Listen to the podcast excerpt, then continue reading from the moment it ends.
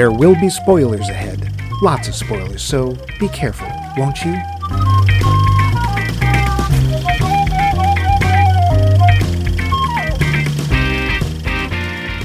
Come on, Max, just just hear me out. I found this old map and a pair of socks in the basement under a box marked kitchen utensils. I swear it's the real thing.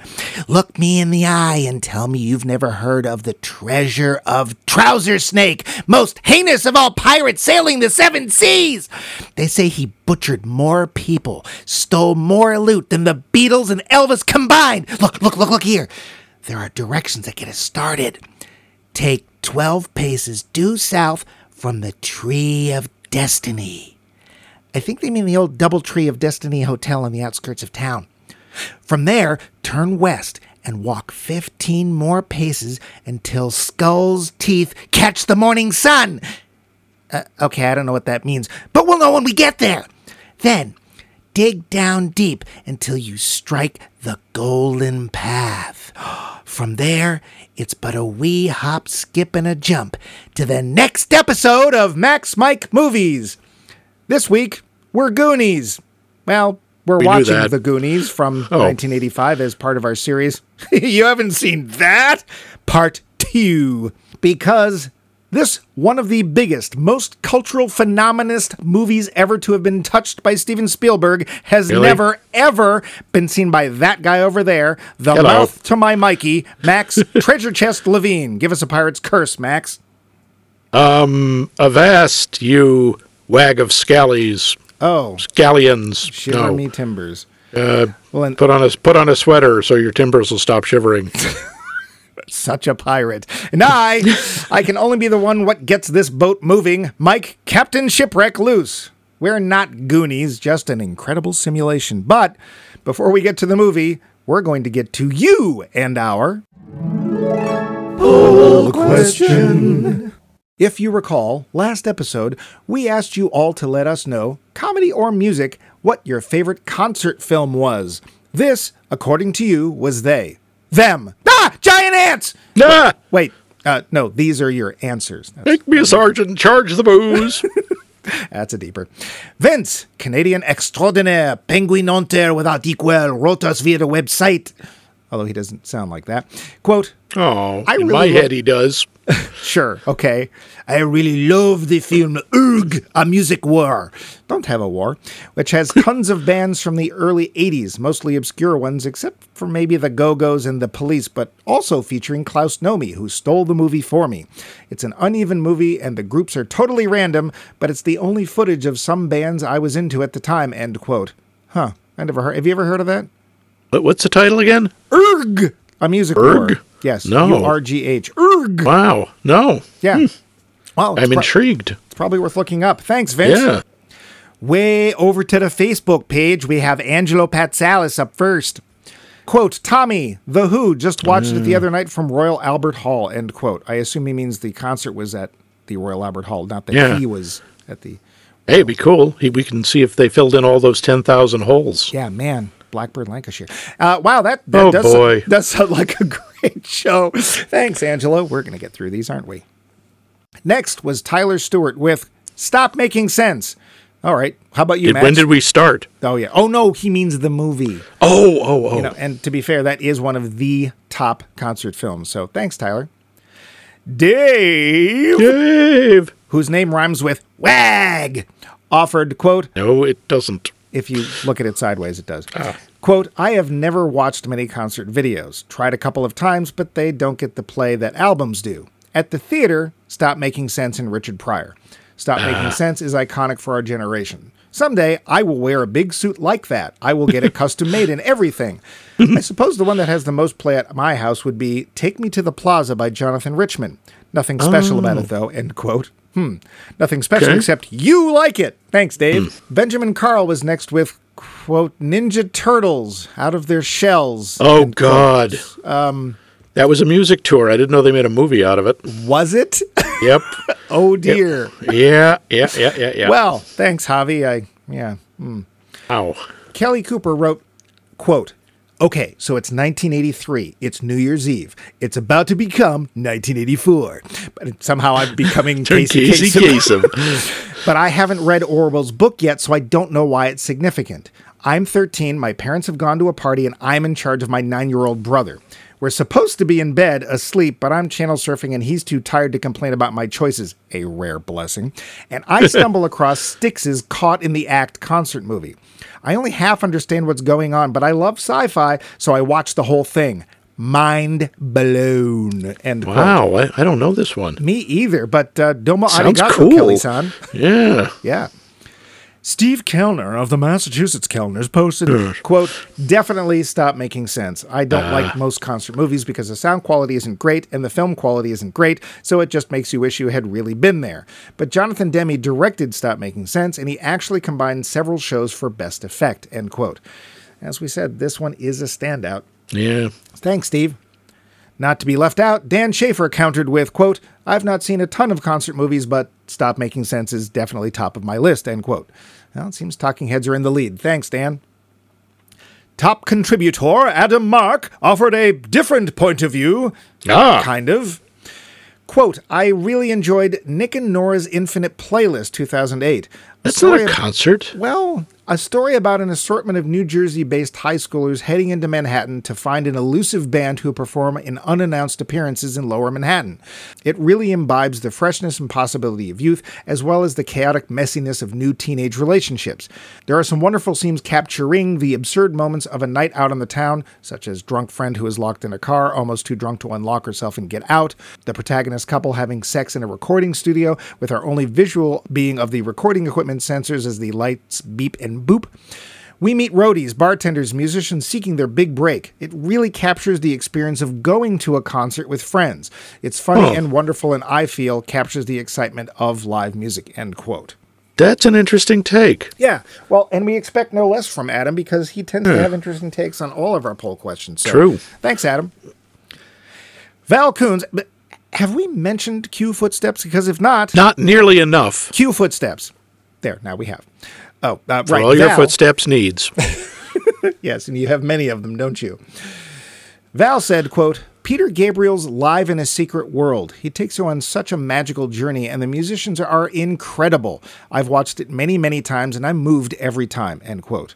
I haven't seen it, have you? nope. I do love me some Peter Gabriel, so thanks, Val.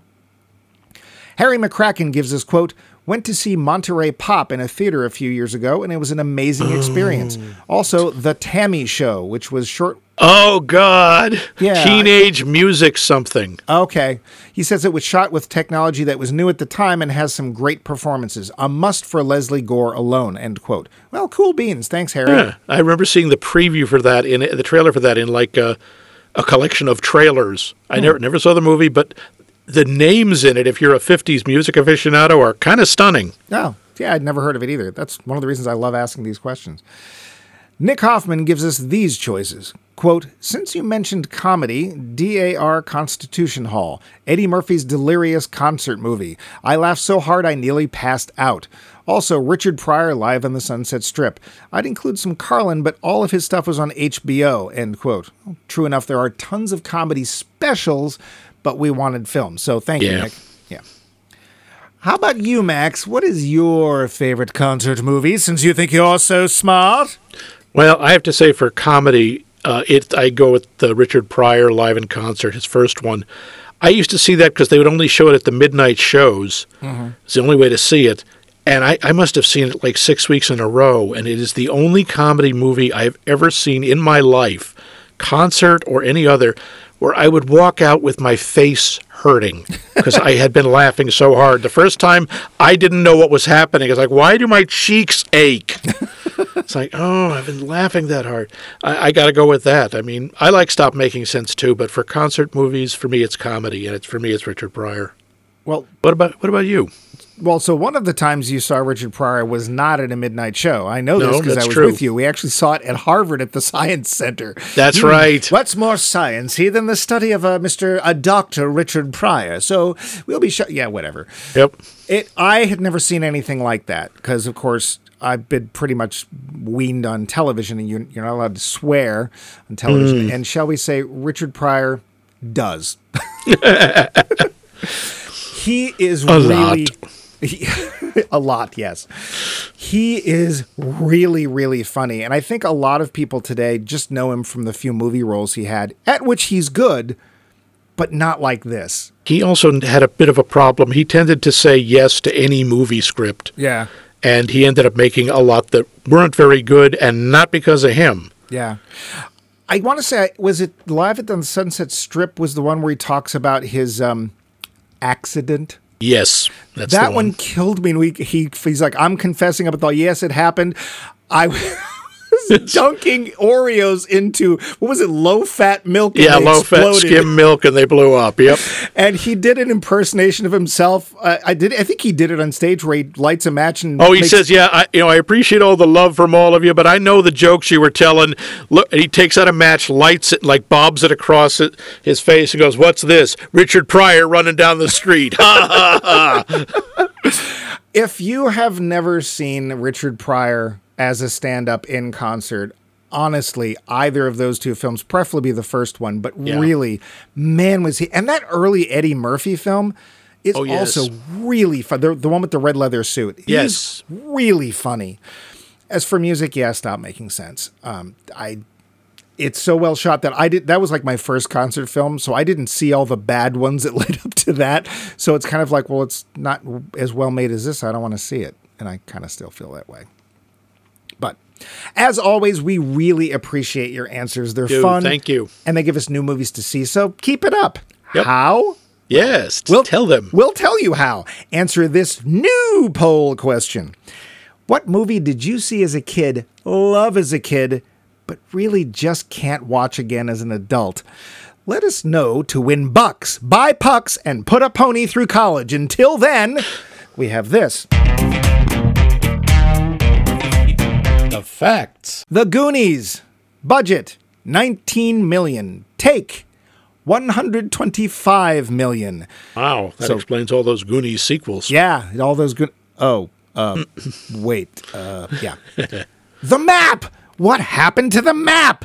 Well, Sean Astin, who played Mikey, got to keep it until his mother, Patty Duke, thinking it just an old piece of paper, threw it out. Oh no. Oh, well. I don't want to know how. I bet that argument's still going on. yep. They made an actual pirate ship for this movie. All Oh. the scenes featuring it were shot on it. When filming was done, it was offered to anyone that wanted it as long as they took it away. no one did. How strange. Yeah. Where are you going to put that? Uh, in the backyard in your pirate's base. I don't know. Speaking of that pirate ship, the cast was kept from seeing it until the kids stumble upon it in the film. Richard Donner, the director, wanted to capture the real looks of surprise.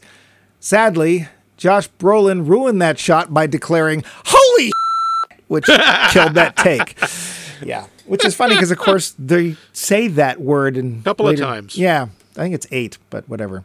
Except for um, But it- Ke Huy Quan, who actually spells it out because he promised his parents he wouldn't say bad words. Oh, that's adorable. Isn't it? Speaking of which, in the end reunion scene, some of the parents were the real parents of the kid actors. yeah. Oh, Okay. Nice. Hey, those bats, you're not going to believe this. They're not bats. They were crepe paper shot from an air cannon, which is why they looked so real. I Hardly see those strings. Well, when they're flying out of the hole, it- it's crepe paper, but when they're dangling, shall we say? yeah. Oh, hey, if in case you missed it, Cyndi Lauper not only wrote the theme song for this movie, Goonies are good enough. That's the R's, you know, er. She made a 12 minute music video, which had not only Steven Spielberg, but the kids from the film in it. I remember the video. I I didn't see the movie, but I saw that video, and it made no sense at all to me. Well, she plays a Goonie new recruit. The Bangles play pirates, and, well, it Oh. must just have been some movie magic. That um, that puke joke, the the confession from Chunk. Yeah, yeah. Oh, that was real, but it didn't come from Jeff Cohen, Chunk's actor, his actual childhood. It came from Spielberg's. Oh, Steven. Naughty, naughty Steven Spielberg. Bad Steven. Ke Huy Quan, how do you pronounce it? Kehoi Kwan? I think so. Ke Huy Quan, who plays Data, grew up to be an Oscar winning actor. Yes, he did. Movie co star Jeff Cohen grew up and became an entertainment based lawyer, Quan's lawyer. Cohen was one of the people who Quan thanked when he accepted his Academy Oh, Award, right. declaring him his Goonie brother for life. This is Josh Brolin's first film. I wonder what happened to him. It's a snap. It's also Sean Astin's first film. Exterior shots were mostly filmed in the movie's stated location of Astoria, Oregon. Hope it's nowhere near Forks, or is that Washington? sparkle, sparkle. Woo, it's raining. if you look the movie up on IMDb, there's a listing for Goonies 2 coming out in 2027. So, Oh. so far, only Corey Feldman and Sean Astin are listing as being part of it. Dear. Yeah, there's actually been lots of talk about doing a sequel over the years, but apparently the entire cast said not unless everybody who was involved with the first movie is involved with the second movie. And since a number of people involved have died, Yeah. including Richard Donner, yeah, Frank Marshall. yeah, probably not going to happen. But really, so much more that we just have to drag ourselves away. Unless, Max, do you have anything? Uh, Nope, I was just mainly, it's amazing to me the people behind the cameras. I mean, Richard friggin' Donner, you know, Superman director, is the director for this. Yeah. Chris Chris Harry Potter Columbus wrote the screenplay. The Yep. story was from Spielberg, and they got Frank Marshall and Kathleen Kennedy as producers. Dang! yeah. Well, you might ask where we're going to drag ourselves off to. Well, to the plot. We're in Astoria, Oregon, a harbor town where kids grow up to be Goonies. A group of them, led more or less by Mikey and his much older brother Brand, consisting of Data, Chunk, and Mouth, are facing eviction from their beloved homes down at the Goon Docks, from whence they get their name. A locally a local locally oh locally locally a local country club's evil land baron is foreclosing on all the houses the next day. If only there were some way to thwart their dastardly plans. While rooting about in the attic mikey and his pals come across some of dad's old historical stuff including a map supposedly showing the treasure of famous local pirate one-eyed willie. Yeah, how that got past censors, we'll never know. Mikey, the adventurer of the group, sets them off on a wild chase after the gold in hopes of saving their homes. On the way, they run into a bunch of murdering counterfeiters who are hiding out in a dilapidated old restaurant that just happens to be where the treasure map leads. Barely escaping their murderous rampage, the Goonies, well, most of them, escape into a trap door beneath the fireplace in the basement and find that they are indeed on the trail to One Eyed Willie's treasure. With the cutthroats close behind, can the Goonies find the treasure before being horribly killed by the desperate criminals? I mean, come on, Spielberg's name is on the title screen. The film. Max, you Yeah. have never seen the Goonies before this. Not once. Well, now once, but no. No, before before this show, I have never seen the Goonies. Why? Now, I give you one. I know why you didn't see it in the theater. It's the same reason I didn't see it in the theater. We were in England at the time Ah, okay. on our grand adventure looking for, um, well, quite honestly, it wasn't all that different from what the kids are doing. It was rainy, it It was, was- unpleasant. Uh, I do not at any point remember looking for pirate treasure or having a boxing glove come out of anybody's coat. okay, that part's true. But I- if I remember correctly, both of us kind of. Um, Shall I say over prepared, having no idea what the um, wilds of England were We didn't know. I thought I was going to need like my survival knife and first aid kit. and sn- I don't know, snake bite kit. Hey, I spent a night covering match tips with wax Oh, because wow. you never know. So because they're waterproof, right? Because you never yep. know when you're going to need matches in England, and I they don't had- have any. Be- This being way before 9 11, I brought with me my commando survival knife. Is that the one with the compass in the end? and- Yes, the compass in the head, and inside there were waterproof matches and fishing line and one of those uh, uh, cable saws. You know, I don't think I even took it out of the backpack while we were there. And sadly, um, we don't even have the excuse of being kids. We were in our twenties. Yeah, we, we, we should have known better. I, well, Well, they we have had this, cities there. well, we we thought we were going to be roughing it and like sleeping in farmers' fields and. Oh, what are these youth hostels you speak of? Bed didn't and know. breakfast. Wait, together? A youth hostel was like, oh, they're indoors? Oh, okay. I thought they were like corrals outside or something. Oh, T E L, not T I L E. Oh, Yes, it's not they're oh. trying to kill it. Yeah, well, the gangs of the youth hostel. yeah, the, my backpack could have been a lot lighter. Oh, you ain't kidding, man. I, you know, I to this day I have no idea what were we thinking. Oh, it's going to be brutal over there in don't. England. Well, mainly we thought we have no money, so we're going to have to go as cheap as possible. and f- to be fair, I did drag that tent around for a couple of months, and I did end up sleeping in it in You Norway. did. So You did use it. You Yes. so I got to admit that. yeah, but you'd never seen this, at least not in the theater, Nope, because we were I'd never busy. seen it, and then just you know after that, I don't know. It seemed much more like a kids movie, Okay, and uh, I but heard people. Spielberg. Make, yeah, I know, and people would make fun of it. Also, part of it, Corey Feldman was in it, and I always had this sort of innate feeling about Corey Feldman. I just he is one of those punchable actors to me, except for Lost Boys, where he plays his type, an obnoxious, annoying kid, and he does that well. yeah, But I, I, I don't, I honestly don't know. It just didn't happen, and and there was also, I admit, part of it was I didn't the, the scenes I had seen with the character Chunk, mm-hmm. I didn't like. well, gee, I can't imagine why. Yeah. Yeah, I, I hate that trope of Yeah. the whiny, cowardly, clumsy fat kid. Well, and also, and I didn't remember this. They were Also, like, he's "Hey, Jewish. let's make him Jewish on top Yeah. of that." So, Yeah. okay, thanks, Spielberg. Yeah. Um, hello, Yeah. aren't you part of this? You know, So because there was no draw for me to see it, so I just never did. so even though Spielberg, have you missed any other Spielberg films? I'm sure I have. I didn't see 1941. Oh yeah, yeah, neither have I. I'm, I'm sure there are others I haven't seen. I have. Not, I don't. I don't think I'm as much of a Spielberg completionist as you are. I haven't seen Schindler's List, so I'm not that much of a Oh, okay. completionist. I've seen so- that. I, I will say a little Corey Feldman goes a long Yeah, way. I and they really, they really amp him up in this movie. The character Mouth. My one of my first notes is, well, I already want Corey Mouth Feldman to die horribly. spoiler, he doesn't. no. Uh, well, let's let's go ahead and do actors. Uh, Yeah. Corey Feldman. I mean, if you wanted an obnoxious kid, there's your kid. Yeah. and he is. He will only. I, in some movies, he will only get more annoying. And Yeah. but here's the thing: I really liked him in Stand by Me. He actually He was is a- good in that. He, He was re- really I- good in that. Nobody was bad in that. Let's face No. it, except um, maybe Kiefer Sutherland's hair was. Keith very- Sutherland's hair had, had its own agent, I think, Yeah. and uh, things went bad. But Sean Astin, uh, let's start off with this. So he comes from a little bit of uh, Hollywood royalty. His mother was Patty? Duke. Well, his mother was Patty Duke. His adopted father was John Astin. From You know, he comes from his name. TV royalty, certainly. Yeah. I think he does fine. He's an Yeah. earnest little kid, and he will grow up. He actually gets an Academy Award nomination for his part in Rudy, a film I've never seen, but apparently, Yeah, yeah, and he was in some some film where he plays uh, uh, Clobbit, uh, Trobbit, I that. It's forget got a what. really like plain name like Fred. Yeah, I don't remember. Uh, some I, I don't think anybody saw it, but uh, No, very un- unheard of film. No, I- he's fine. Um, I think he he's very earnest. He's the one trying to get them to do stuff.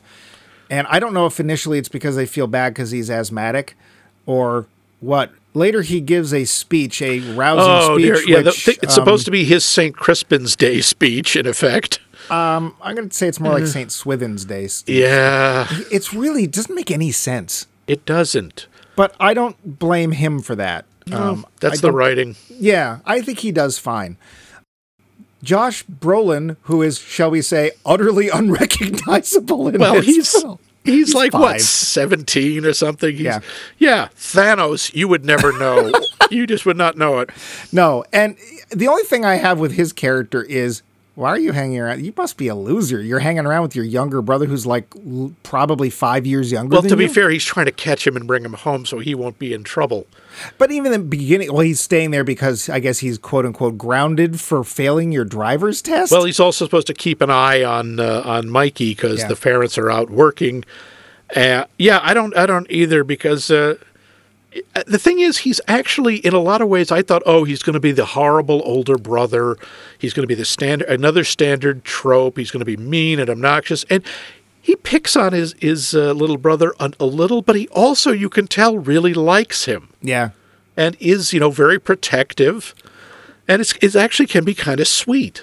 The funny thing is, is that the mom, dad is in the picture, Ugh, at he the like end. two lines. Yeah. they talk about him a lot like he's a big deal, but he literally doesn't show up till the end of the movie. Yeah. But it's obvious that mom is way overprotective because of all of the Goonies, Mikey is the most headstrong and like willing to take risks. So, yeah.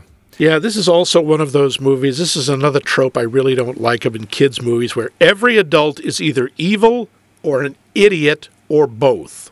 I'm going to go with both in this film, but In we'll most get of to them, yeah. them I too. mean, yeah.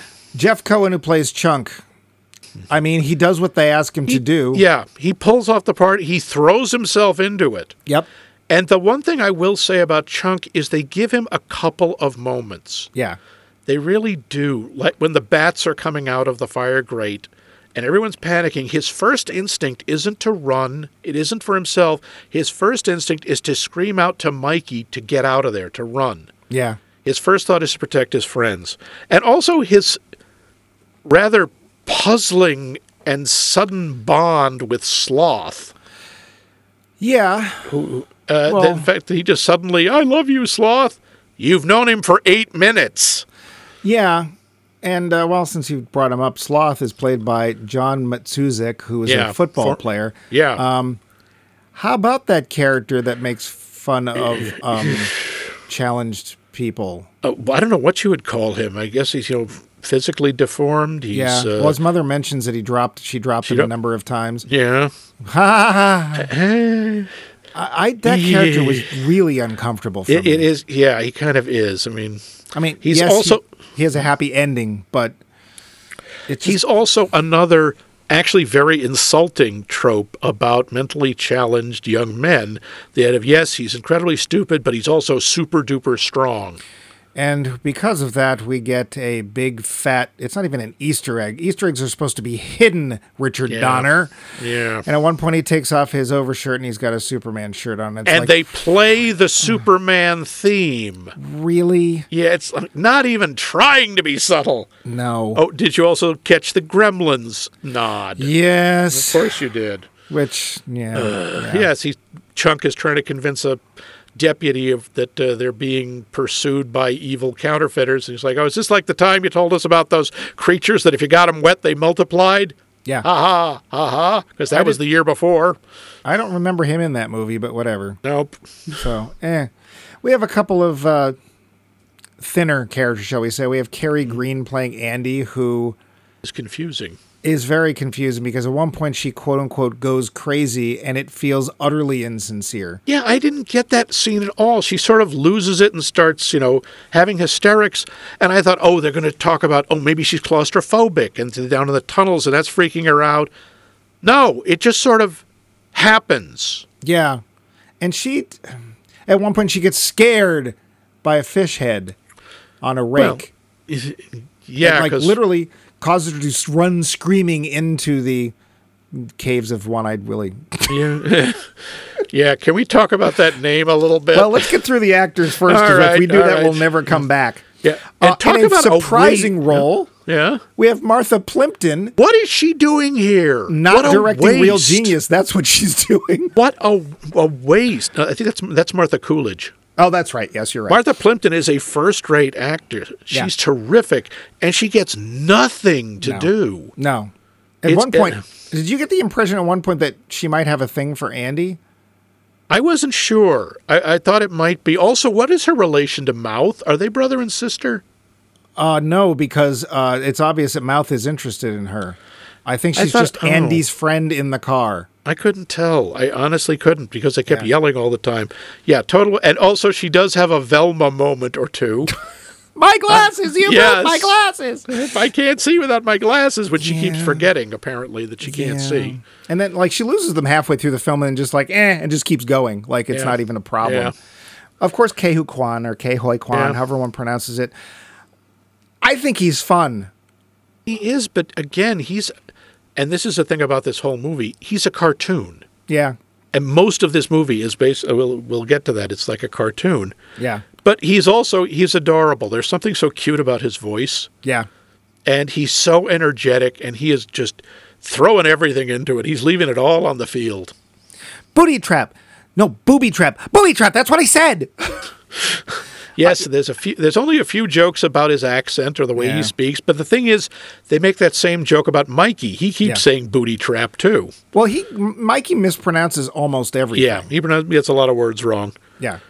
Then we get into the serious side of things. Um, Robert Yeah. Davi, who has played not only a Bond villain, but I'm sure a uh, gangster in many an Italian-based oh yeah, film. many, many, and Joey Pantaleone, Joey Pants is in this. Pantoliano? Yeah, sorry, whatever his name is. Joe always Pantoli- Pantoliano. Leano, I always Cypher. get It's his- Cypher. Cypher. Yeah, I always get his name wrong. This guy is so classic for so well known for playing bad guys. Yeah. Except like in the, the Fugitive, where where he's a cop.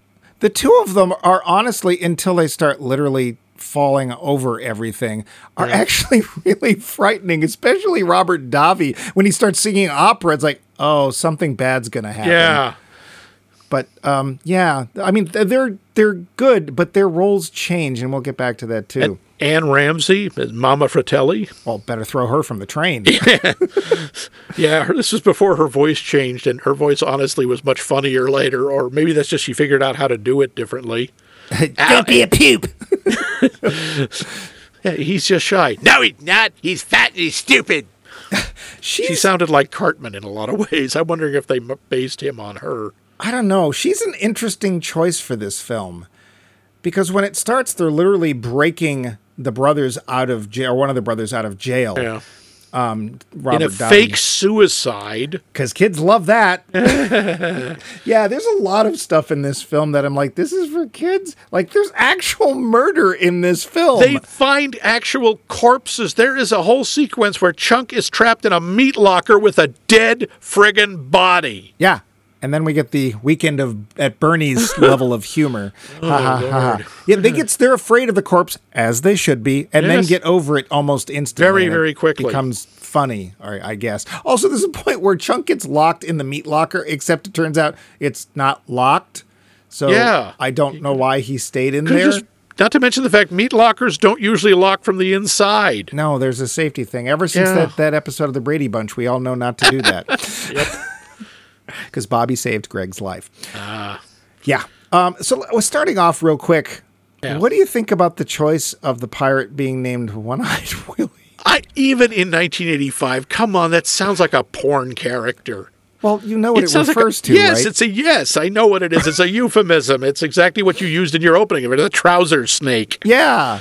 Which is why I, I don't understand why that's what that's doing there. Spielberg is too kid friendly usually for that. Yeah, well, that's it. It won't be the last penis joke because we'll have one of um, Data's little things shoots a pair of those Yeah. chattering teeth and grabs Joey the pants by the crotch because that's funny. Yeah, yeah. Yeah, This actually, and actually, one of the first things to do is uh, there's a statue of David in the living room, and they knock the penis off it. yes. And they're all playing with it. The kids are playing with the broken out, trying to put it back. I'm sorry, the director or someone had some issues here that they were working through. Or, although to be fair, let's face it, that to, to teenage boys, that stuff's hilarious. It is. But if you're a mom and have teenage boys, you wouldn't Yeah. have that just sitting around the living room. No, You'd know better. But eh. really would. And and of course we get of course English as a second language jokes with uh, Yeah. Rosalita. yeah. Uh, I am still curious, still rather surprised that Mouth turns out to be fairly fluent in Spanish. Well, the funny part is that the the actress who played her, Lupe Ontiveros, Yeah. was the one who actually coached Corey Feldman in Oh. how to speak Spanish because he doesn't doesn't. Um, yeah, sure, okay. He speaks Spanish. It's fine. But I it's like, guess. oh, ha, this is this is hilarious. Here's a person who speak doesn't speak English, so we're going to lie to her in Spanish, and ha ha, that's hilarious. and say horrible, horrible things. Yes, I- I actually am okay with it only because it is something that a teenage boy would do, especially especially that teenage Yes, that is, yeah, yeah. Although to be fair, I'm guessing they're more like a, they're tweeners. They're 11 and 12. I don't think they're actually 13 yet. Um, it's hard to tell. There's not enough talk about sex. That's why. Yeah, yeah, there is that. So yeah, we start off and everything's sad and rainy, and the vampires aren't sparkling because it's cloudy and, out. and apparently, some for some reason somebody is foreclosing on all the mortgages. You know, Snidely Whiplash has decided he wants to take over Astoria. Yeah, And evil country club guys who are just they might as well have walked out of Caddyshack. Are are trying to are foreclosing on everyone's house and trying to get everyone to sign, to sell their house to them, and they the kids don't want to move and they don't- it the message there is a little unsettling. I have to say, it's like no no we don't want to change and grow. We don't want things to ever be different. We want to stay here forever. You mean like Wizard of Oz? Kind of yeah. I got to say too. Um, have you seen a worst topology for a golf course? What? yeah, my God! well, the first hole is a par 25, uphill at a grade of about 35 degrees. Then you have to go through this forest and through these gullies and trenches. What they're going to have to do to oh make my that into a golf course country club is so much more expensive than just finding. Well, they already have one too. Yeah, just expand that in another direction. Yeah, it's it's kind of nuts. Yeah, I don't get it. It's like, oh, this is like prime real estate. Um, it's probably on bedrock, so good luck. Yeah, yeah. I, I- mean, if this yeah. really is Oregon, you're going to have a lot of fun trying to move move stuff around. Yeah. And then, you know, very quickly they go up to the attic and look through stuff because if they don't, we're not going to have any picture. Yeah, yes, and apparently this this map that's just sort of lying around. Oh, this is from 1632. yeah. This thing's over 350 years old, and it's just hanging out in your attic. Really? As we've seen, it's, um, what's the word for Oregon weather? Damp. That's the word I want. Damp. And there's no mold. To- yeah, but to be fair, my God, that map goes through an awful lot. It gets drenched in water. It gets fall fallen on, thrown around, and it doesn't. It even the tears in it don't get any bigger.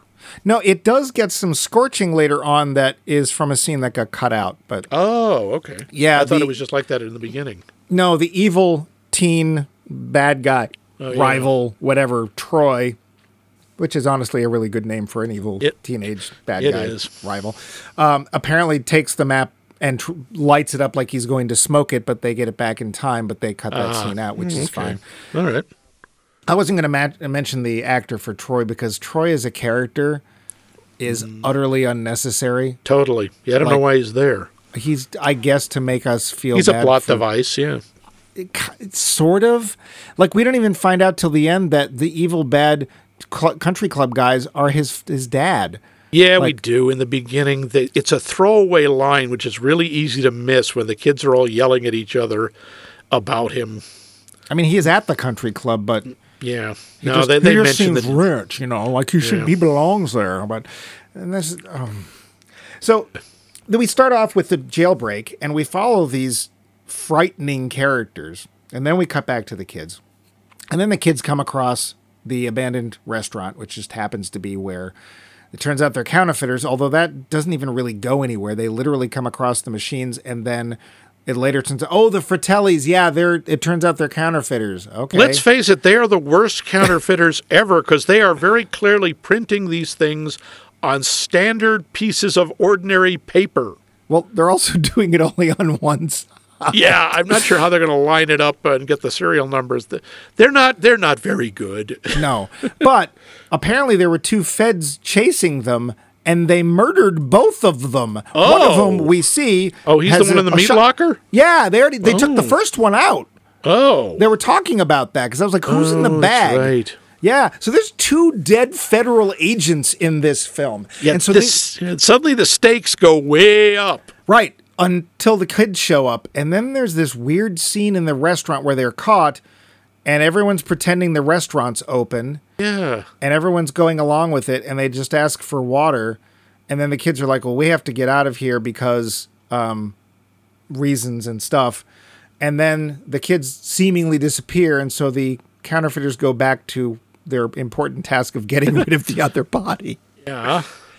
And then things enter like slapstick haven. It tur- that is really when it turns into a cartoon. I mean, the characters initially are kind of cartoony, but they even have cartoon sound effects at times. Yeah.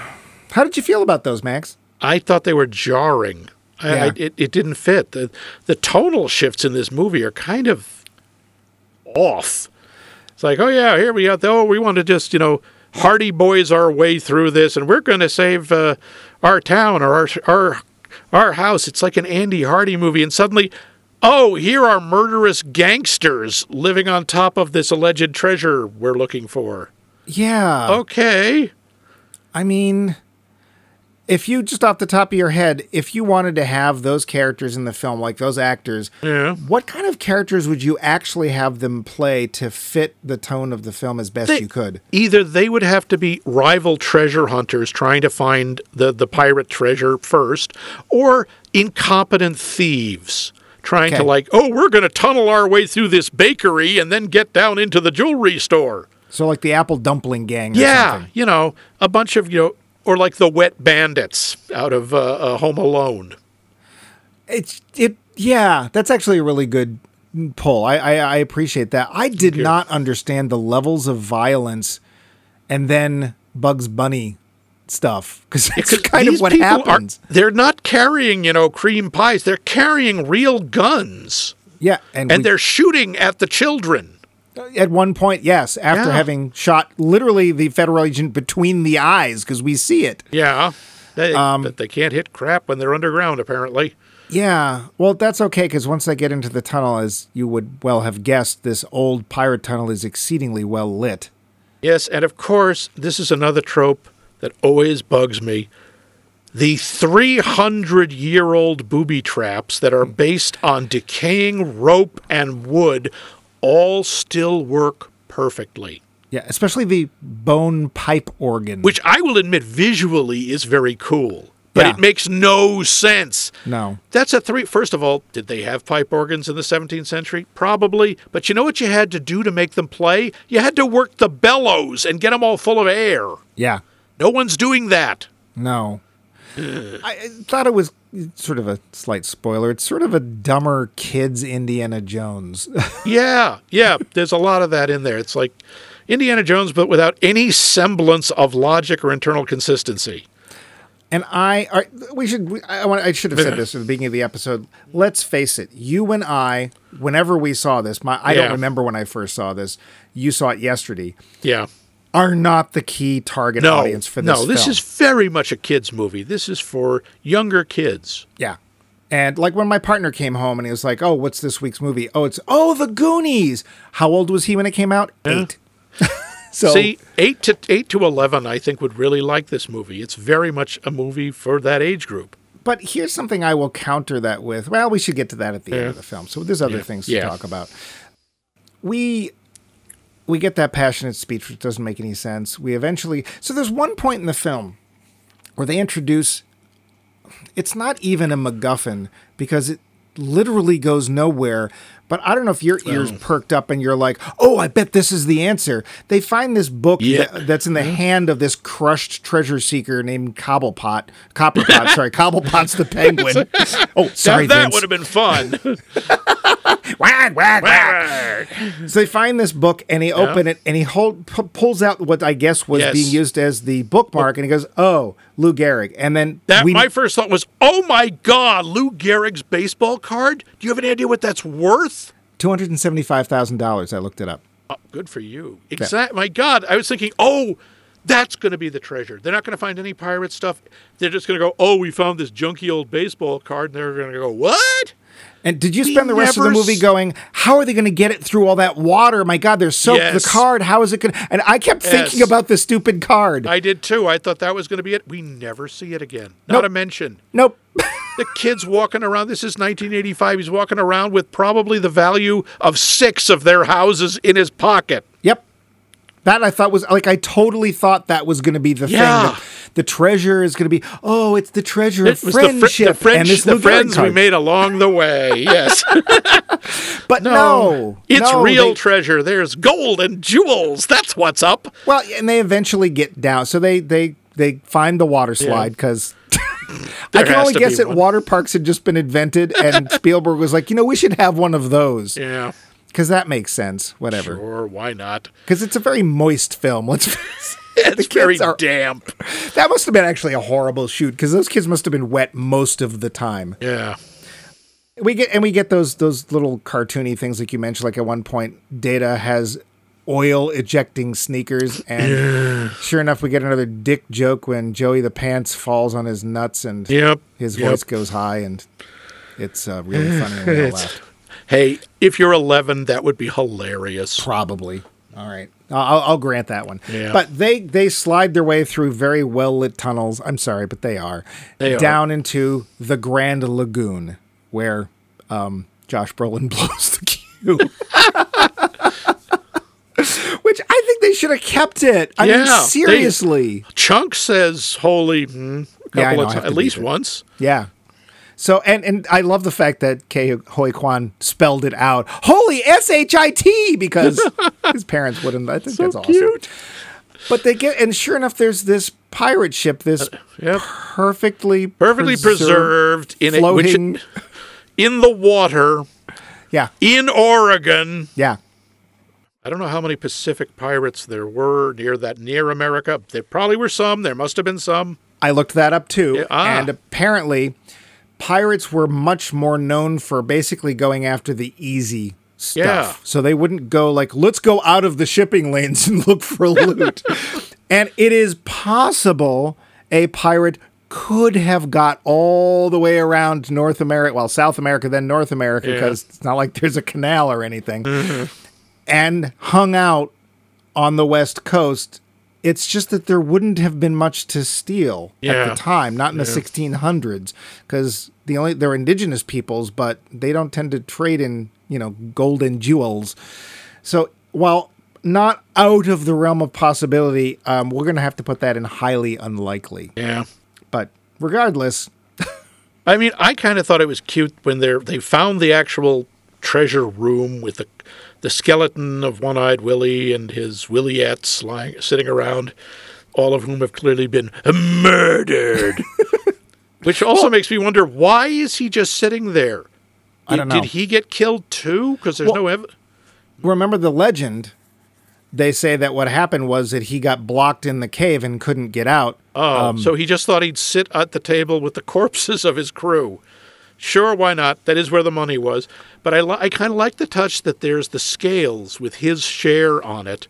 Right. And Mikey says, don't touch it. That's Willie's share. And uh, that's the final trap? Well, and then it gets weird. And I'm sorry, then it gets weirder. Weirder, yeah. So, yes, they managed to use the traps and the giant strength of Sloth to to throw Mama from the boat, literally. Yep.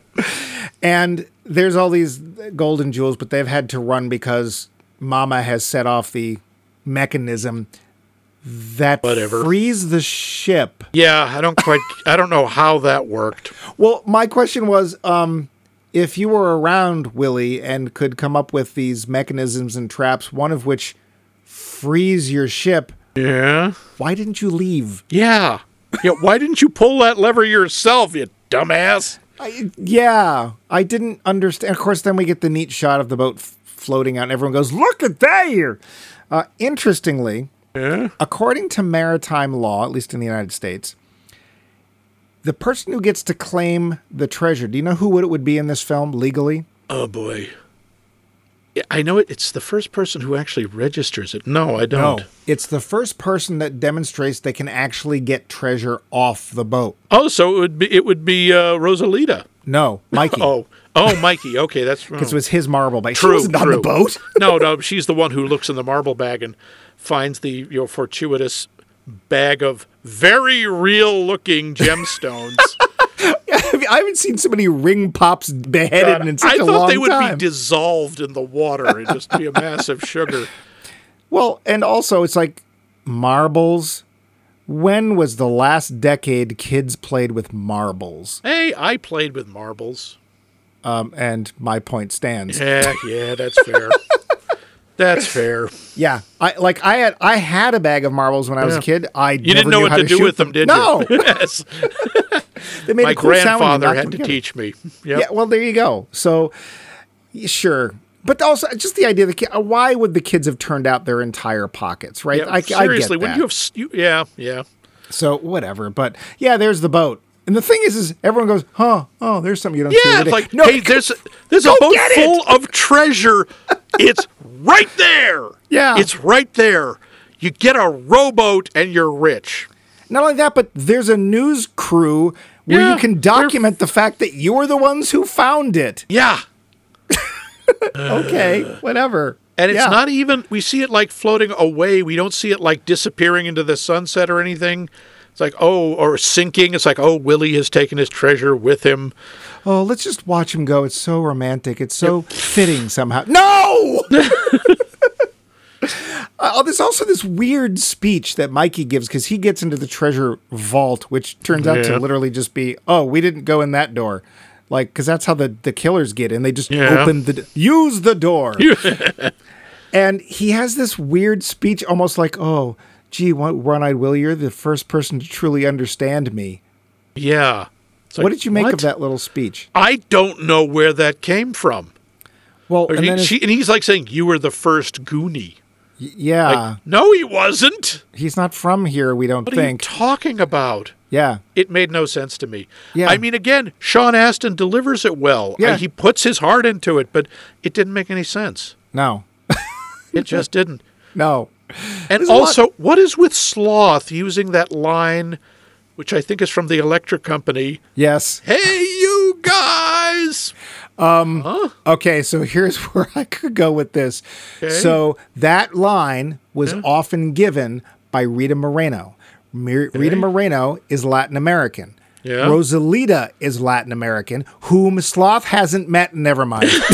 Yeah, sorry, man. You, that went right off the tracks and into the ravine. I have no idea. That was so. I mean, I know Sloth watches a lot of TV. Sure. We know that, but apparently even- he also watches a lot of pirate movies like Cap because we see him watching Captain Blood, which Yeah. made me go, I wish I was watching Captain Blood. Oh, uh-oh, So- is that a sorry. spoiler? Ooh. Well, not really.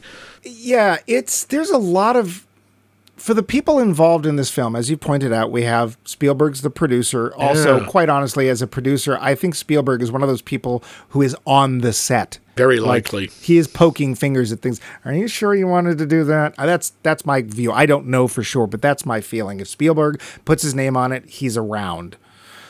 We have Richard Donner, a very well respected director, and Chris Columbus, a very well respected screenwriter. And I kind of wonder between the three of them why certain things felt like they hadn't been worked out. Yeah, I wonder if either egos or ideas didn't sort of got in the way. Now, that's not saying you can't have kind of a perfect You can have a dream team. and have a fun movie. Yeah. But that felt things felt to me to be unironed in places, or like you were pointing out, the tonal shifts because it, it happens more than once. I think the first one is when we have that weird restaurant scene, and then the Yeah. second one is when they go boing when Yeah. something happens with Data's stuff. And Yeah. it's like, okay, you're going to choose that, and then we start getting falling down like literally Jerry Lewis level dick jokes, and I okay, you're shooting, but uh, like, and then there's okay, then in the middle of this, there's a scene where they're torturing Chunk, and they're going to stick his hand in a blender. They actually stick it in there. They don't quite get him to the blades, but yeah, they put his hand in a blender. And then he starts his little confessional, but it's like, that's horrifying. That image, like, that's like, Seriously. there's always the story of some kid who did that in Yeah. your grade or something, and you know they, you know, he's named Lefty or something. Yeah, it's not like they're going to hit him with a clown hammer. They're going to maim him in ways that actually happen to kids. But then Chunk goes through, and now this is why it's funny: is Chunk goes through this litany of all, these horrible things, all his he's did. sins, And, basically. and I will have to say that scene is ju- almost saved by Robert Davi just going, "I'm beginning to like this kid." yeah, I kind of like that. It's like ah, because even as he's confessing, Mama and Francis are just sort of like, Ugh. and Davi's Jake is in sitting with his arm around him, nodding like, Yeah. yeah, I get you. I've been there. Yeah, And I, here, I will give extra points to Davi here because Davi, because I remember him when he played the Bond villain, and he's really menacing, he can really be scary. but he can be funny. Yep, and he is. And when he puts them together, it's really scary. Yeah, yeah. So yeah, there's a lot of weird things. Uh, what did you think about the scenery? How did it did it feel sincere to you? This uh, this Astoria, Oregon, and the kids Yeah, growing the- up where they did. Yeah, the the out the exterior shots, the uh, those parts of Oregon, except for the country club, which could have been out of any "oh no, the rich snobs are causing problems" movie. Yeah. especially because it's mostly used for toilet jokes. Well, in the scene where they're pulling on the pipes yeah. for reasons I don't understand, and suddenly I don't, I never understood this. All of the the handles for the showers are pulled into the wall, and a bunch Yeah. of naked old fat men are just looking at them, going, "Huh." Yeah, I don't think the people in this movie knew how plumbing works. Well, never mind. How did they get below the country club? They were out at this restaurant that was on a cliff, and they walked a few feet down a tunnel, and now all the No plumbing's idea. connected. I Yeah, the topography of this movie is baffling. to say the least. But um, well, I don't know about you. I'm getting close to the end of my notes, and uh, we I are got I got Go- one other thing. sure. What did you think about that odd makeout scene between Andy and Mikey? Um, I'm glad it was in silhouette, Mm.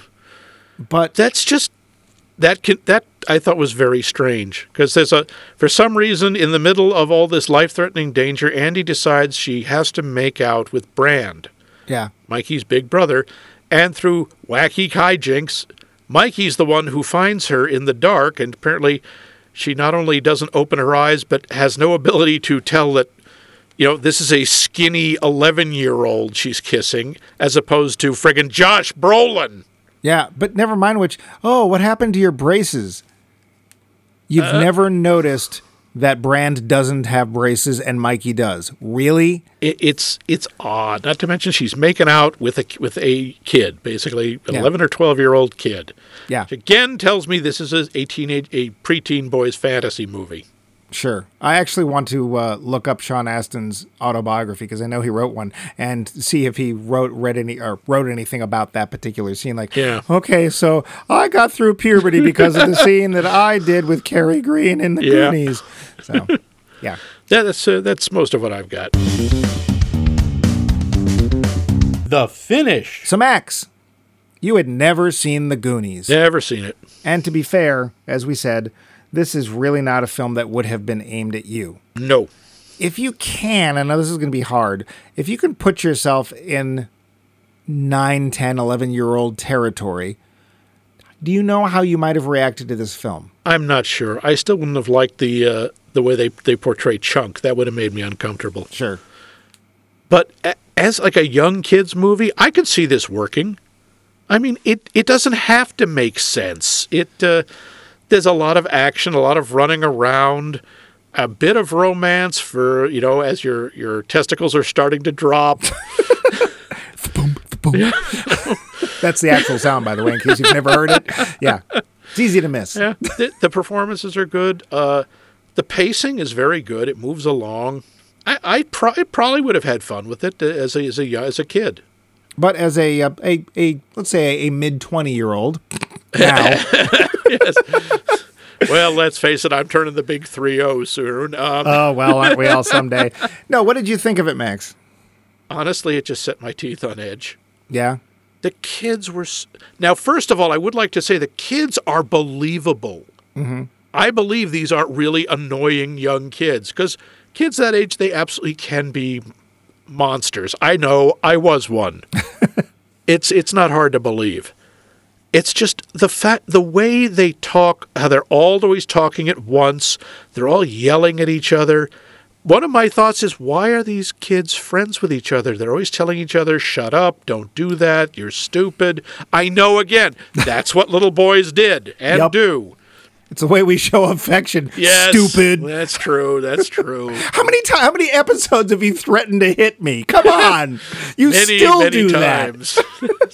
Yeah, that's true. It's yeah, unfortunately it's the roots of toxic masculinity. Yep. Yeah, yeah. No, that's true. Again, very believable. The tonal shifts I had real trouble with as an adult. You know, it's Yeah. it's hard it's jarring, it's unsettling. I'm also just I expected a lot better cuz knowing who was who made it. Yeah. It's like I I thought this should be genius because you have a bunch of friggin' geniuses, mm-hmm. And you had a really good cast. Uh, I, I don't. re- It's like something didn't gel. I, I don't know what happened. What about you? You saw this when you were younger. I don't remember. I wasn't that much younger. Like I want to Okay. say that I saw the Goonies for the first time sometime in the last ten years. Oh, okay. Maybe even the last five. I finally said, you know, I'm going to watch the Goonies. I know this is a thing. I'll watch the Goonies. I know people who love the Goonies, and I don't. And I will admit, part of it is probably because I'm not the target audience for it. And I'm a little bit nor- more nitpicky, a little bit. and I actually want my plots to make sense. And I want tonal shifts to mean something if they're going to do them. And I want them to work. And again, Richard Donner, Steven Spielberg, and Chris Columbus. I don't know why you couldn't have delivered something that was fun and made sense. We've mentioned this many times. Just because it's for kids doesn't mean you get to sloth your way through. I'm sorry, not sloth your way through it, but you know what I mean. I mean, to me, one of the best examples of this is the next year, Stand By Me comes out, Yep. which is, I think, one of the best movies about young male friendship out there. Mm-hmm. So it's not the era. No, They could have done a lot better. that was Rob Reiner. I'm pretty Yeah. sure. Yeah. Meathead made that. And he, that was one of his early movies. And let's face it, that's one of the better Stephen King adaptations. It that, really Green is. Mile, uh, Yep. Shawshank. Carrie. Yeah.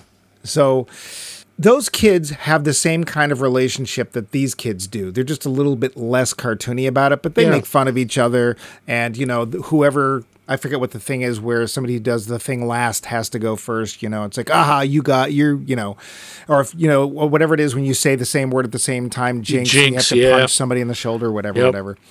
I I really like that movie. And I remember watching it with my sister once and she she couldn't get into it. She says, "Wow, these kids are so serious. Are little boys really that serious?" And the answer was, "Yeah. Sometimes. Yeah." We take Real it very seriously as who, who, who would win in a fight, Mighty Mouse or Superman? Yeah. And you know, what about Annette's sweater? Um real quick, when you were a kid, did you either ever have a caper such as the one in the Goonies or did you ever try to have one such as in the Goonies? Not on that scale, but yes, I remember uh, there was a house on the corner that I and a friend, and when I say a friend, it was me, and she waited outside, broke into. Oh, Max. Yeah, well, it was abandoned, and Ah. I was convinced that maybe there was like a Scooby Doo mystery or there would be something cool in there. How old were you? Oh, hang on. Oh, maybe 11, 10? Yeah. Yeah. Climbed So- in through, found a window that was unlocked, climbed in, neighbor lady spotted us and yelled at us. oh, It didn't go anywhere except Yeah. I, I went in and what I found was, oh, there. I found a sawhorse and like, okay, some workmen. They're fixing this place up. yeah. Oh, this is this is not this is not a mystery. Yeah. We you? Oh yes. Yes, except we broke into a we broke into a pipe organ. Wait, how, into a pipe that was just standing around? no. So it was in our church. Oh, And there there was a little plaque that said uh, rebuilt with the funds from the parishioners in 1920 whatever. And the adult choir used to go and practice after the service, and the kids would be left to run around doing things they shouldn't do, such as to break into the pipe organ. so at one point, my sister and I, and I think one of the other, I think it was actually the daughter of the priest, broke into the pipe organ where we really should not have been going because who knows how many tens of thousands of dollars of damage we could have caused. But we actually found burnt remnants of newspaper that had been used to set the thing on fire Oh, that had to be repaired. We found it in there and we were so excited. Wow! like, you "Oh found my the evidence. a mystery, which went nowhere. We never did anything. It was but we found Oh, newspaper. yours is, yeah. yours is way cooler. You actually found stuff. Oh, but in that respect, I can see the draw for this film. I think one of the main reasons that we don't care for it is that we're not that age. Yeah. And if you It's- were at that time, you probably still have soft feelings for it. So let's, I'm going to give this one a pass. If you love the Yeah, Goonies, that's good fair. for you. Yep. Yeah, I But- would say show, eh, you, if you have a, a child or a nephew or niece or something, you want to s- d- d- show it to them. I, Yeah. they're right. If they're the right age. By the way, do you think uh, girls would like this as much?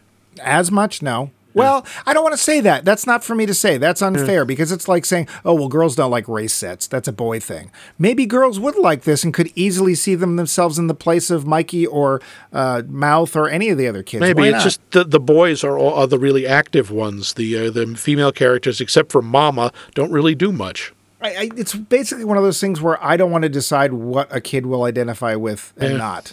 So I would say, sure, if they want to watch it, I, I, it's definitely more meant Yeah. for t- traditional males than it is traditional Yeah. females. But, I agree. I think it's a solid kids movie. Sure. Yeah, just with some very interesting choices, and be aware that there's going to be murderous people and corpses in it. Yeah. Yeah. But you know what doesn't have murderous people and corpses in it? No. Our poll question. No, I don't. No, I know you don't. So, if you folks would like to answer the new poll question, it is what movie did you see as a kid and you loved as a kid, but you really just can't watch it again as an adult for whatever reason? Let us know, and to do so, you can email us directly at us at maxmikemovies.com. Go to our website, maxmikemovies.com, where all our episodes live forever and ever, upstate, where they can run and play and have fun. Oh, and you can Don't leave tell him. and they, you can leave comments such as you agree with us, you don't agree with us, answer the poll question, give us ideas for movies to watch, give us ideas for series to do. We love to hear that stuff. Yeah. If you listen to podcasts, which if you can hear me right now, you already are, we are on basically every podcast app that exists and a few that haven't been made yet. And lastly, if you go to Facebook, we are on Facebook as Max Mike Movies. But we're only a little over halfway through this series of I can't believe you haven't seen that part two. Max, Yeah. Um, what movie haven't I seen that you cannot believe I haven't seen? I don't know, man. I think this is all just too intense. You know what we need? We need some chill. We Really? need just chill. Yeah, We need a big chill. big. Chill? And that is, in fact, the movie we're going to watch. That Mike has never seen a movie that people consider an anthem for our generation The Big Chill. huh? I um literally know nothing about it. Is it a gangster movie? Sure. Sure it is. I actually thought it was. No, it's it's really not. oh, okay. Yes, no, you'll see. It stars. We've got Glenn Close, we've got Jeff Goldblum, and we have my nemesis, Kevin Kline, who is doomed. I'm feeling chilly already.